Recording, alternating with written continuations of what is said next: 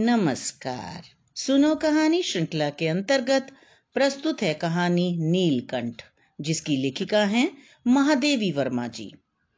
प्रयाग जैसे शांत और सांस्कृतिक आश्रम नगर में नखास कोना एक विचित्र स्थिति रखता है।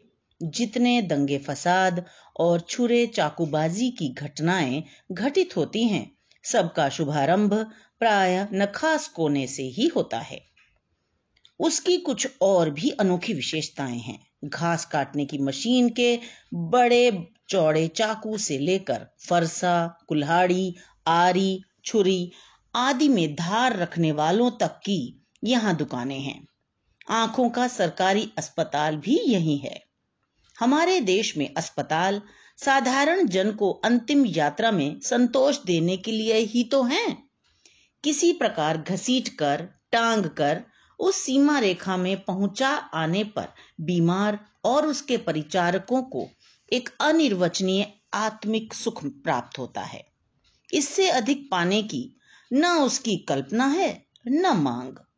कम से कम इस व्यवस्था ने अंतिम समय मुख में गंगाजल, तुलसी, सोना डालने की समस्या तो सुलझा दी है। यहाँ मत्स्य केंद्र भी है और तेल, फुलेल की दुकानें भी।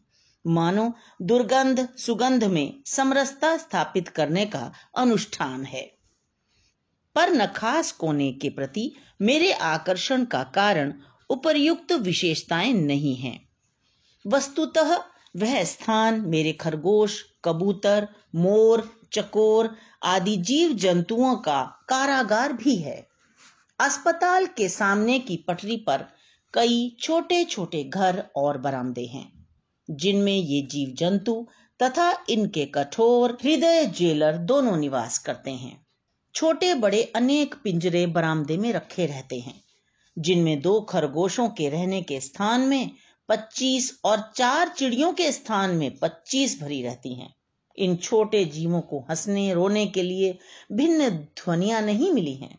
अतः इनका महाकलरव महाक्रंदन में भी हो तो कोई आश्चर्य नहीं।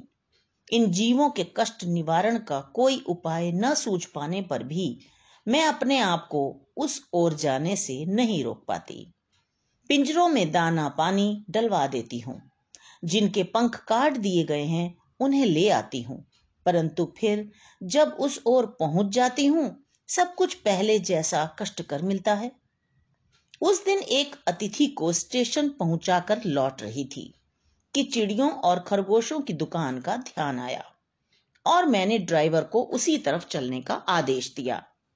बड़े मियाँ चिड़िया वाले की दुकान के निकट पहुँचते ही उन्होंने सड़क पर आकर ड्राइवर को रोकने का संकेत दिया। सलाम गुरुजी, कहकर उसने कहना आरंभ किया।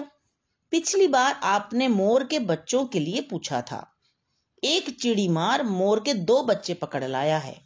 एक मोर है एक मोरनी आप पाल लें। मोर के पंजे से दवा बनती है।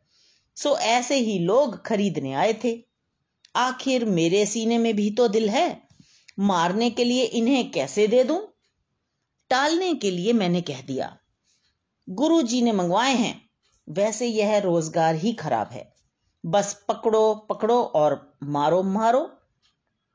मैंने पूछा, मोर के बच्चे हैं कहाँ? उनके हाथ के संकेत का अनुसरण करते हुए मेरी दृष्टि एक छोटे से पिंजरे तक पहुँची, जिसमें तीतरों के समान दो बच्चे बैठे थे। ये मोर हैं? यह मान लेना कठिन था। पैंतीस रुपए देकर मैंने वह छोटा पिंजरा कार में रखा। घर पहुंचकर सब कहने लगे, तीतर हैं, मोर कहकर ठग लिया। कदाचित कई बार ठगे जाने की बात मेरे चिढ़ जाने की दुर्बलता बन गई है। अप्रसन्न होकर मैंने कहा, मोर के क्या सुरखाब के पर लगे हैं? हैं तो पक्षी ही, और तीतर बटेर लंबी पूछ न होने के कारण क्या उपेक्षा योग्य पक्षी हैं? अपने कमरे में उनका पिंजरा रखकर उसका दरवाज़ा खोला, फिर दाना पानी रखा। वे कमरे में इधर उधर घूमने लगे। मेरे रद्दी कागजों की टोकरी को उन्होंने अपने नए बसेरे का गौरव प्रदान किया। दो चार दिन वे दिन में गुप्तवास करते और रात को रद्दी की टोकरी में प्रकट होते। कुछ आश्वस्त होने पर वे निडर होकर रहने लगे।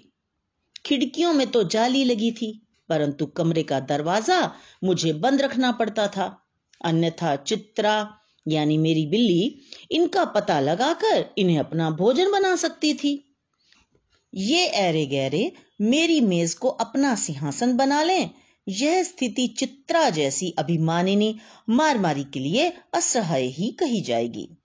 जब मेरे कमरे का काया कल्प चिड़िया खाने के रूप में होने लगा, तब मैंने दोनों पक्षियों को बड़े जाली घर में पहुँचाया।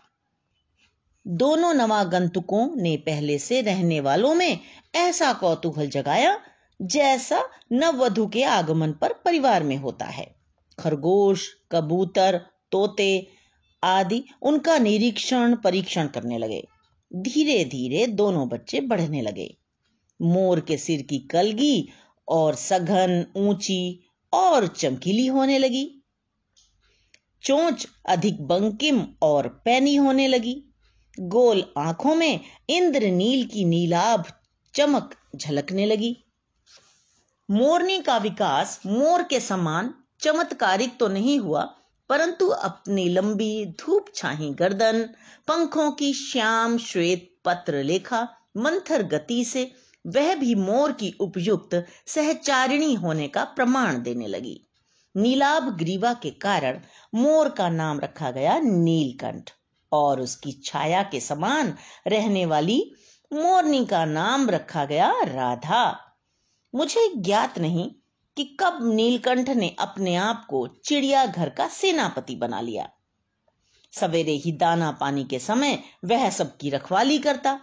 किसी के गड़बड़ी करने पर अपने चंचू प्रहार से उसे दंड देता। खरगोश के छोटे और शरीर बच्चों को वह चोंच से उनके कान पकड़कर उठा लेता। और जब तक वे आत्र क्रंदन न करते, उन्हें अधर में ही लटकाए रहता। दंड विधान के समान ही उन जीव जंतुओं के प्रति उसका प्रेम असाधारण था। वह पंख फैलाकर बैठ जाता और वे सब उसकी लंबी पूंछ में खेलते रहते। एक बार एक सांप वहाँ पहुँच गया। सब जंतु भागकर इधर उधर छिप गए केवल एक खरगोश शिशु सांप की पकड़ में आ गया।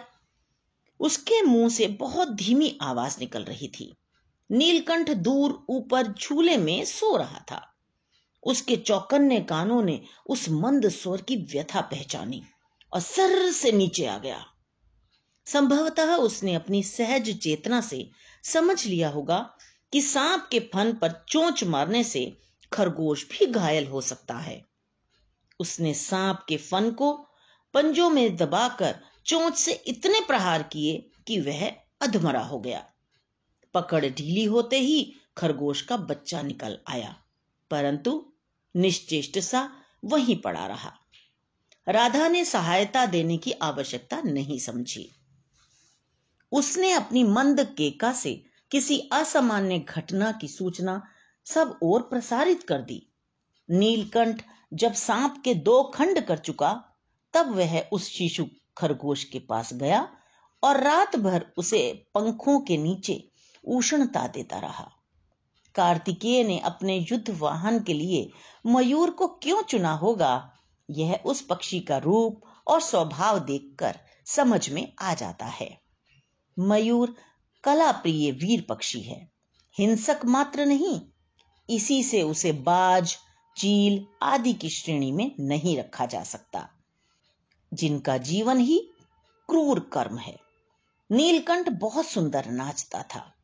राधा नीलकंठ के समान नहीं नाच सकती थी, परंतु उसकी गति में भी छंद रहता था।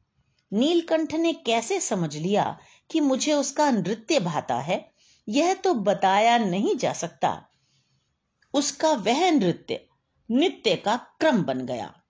कई विदेशी महिलाओं ने तो उसकी सम्मान सूचक भंगिमा को देखकर उसे परफेक्ट जेंटलमैन की उपाधि दे डाली, जिस नुकीली चोंच से वह भयंकर विषधर को खंड खंड कर सकता था, उसी से मेरी हथेली पर रखे हुए भुने चने ऐसी कोमलता से हौले हौले उठाकर खाता कि हँसी भी आती थी और विस्मय भी होता था। वसंत में जब आम के वृक्ष सुनहली मंजरियों से लद जाते थे, अशोक नए लाल पल्लवों से ढक जाता था, तब जाली घर में वह इतना अस्थिर हो उठता था कि उसे बाहर छोड़ देना पड़ता। पर जब तक राधा को भी मुक्त न किया जाए, वह दरवाजे के बाहर ही उपालंब की मुद्रा में खड़ा रहता। मंजरियों के बीच उसकी नीलाभ झलक संध्या की छाया से सुनहले सरोवर में नीले कमल दलों का भ्रम उत्पन्न कर देती। नीलकंठ और राधा की सबसे प्रिय ऋतु वर्षा ही थी। मेघों के घिर आने से पहले ही वे हवा में उसकी सजल आहट पा लेते थे और तब उनकी मंद केका की गूंज, अनुगूंज तीव्र से तीव्रतर होती हुई मानो बूंदों के उतरने के लिए सोपान पंक्ति बनने लगती थी। मेघ के गर्जन के ताल पर ही उसके तन्मय नृत्य का आरंभ होता था। एक दिन मुझे किसी कार्य से नखास कोने से निकलना पड़ा और बड़े मियाँ ने पहले के समान रोक लिया। इस बार किसी पिंजरे की ओर नहीं देखूँगी, यह संकल्प करके उन्हें मना करना चाहा। पर बड़े मियाँ के पैरों के पास जो मोरनी पड़ी थी, उसे अनदेखा करना कठिन था। मोरनी राधा जैसी ही थी। मूंज से बंधे दोनों पंजों की उंगलियाँ टूटकर इस प्रकार एकत्र हो गई थीं कि वह खड़ी नहीं हो सकती थी। बड़े मियाँ की भाषण मेल फिर शुरू हो गई। देखिए गुरुजी, कमबख्त चिड़ी मार ने इसका क्या हाल किया है? ऐसे कभी चिड़िया पकड़ी जाती है? आप ना आई होती तो मैं उसी के सिर पर पटक देता इसे। सारांश यह है कि सात रुपए देकर मैं उसे अगली सीट पर रखवाकर घर ले आई और एक बार फिर मेरे पढ़ने लिखने का कमरा अस्पताल बना। पंजों की मरहम पट्टी और देखभाल करने पर वह महीने भर में अच्छी हो गई। उंगलियाँ वैसे ही टेढ़ी मेढ़ी रहीं परंतु वह ठूंठ जैसे पंजों पर डगमगाती चलती। इसलिए उसका नाम कुब्जा रखा गया। कुब्जा नाम के अनुरूप स्वभाव से भी कुब्जा प्रमाणित हुई। अब तक नीलकंठ और राधा साथ रहते थे।